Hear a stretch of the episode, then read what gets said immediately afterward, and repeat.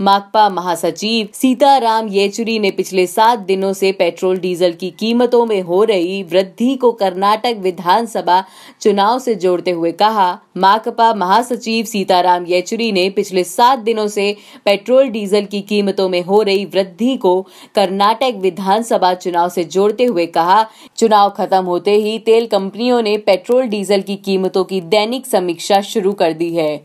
येचुरी ने सरकार की मंशा पर सवाल उठाते हुए पूछा कि चुनाव से पहले 19 दिन तक कीमतें स्थिर रही। उस दौरान कीमत में बढ़ोतरी को क्यों नहीं रोका गया? और अब इजाफा क्यों शुरू कर दिया गया है? ऐसी तमाम खबरों के लिए सुनते रहिए देश की डोज हर रोज ओनली ऑन डोज ऐप।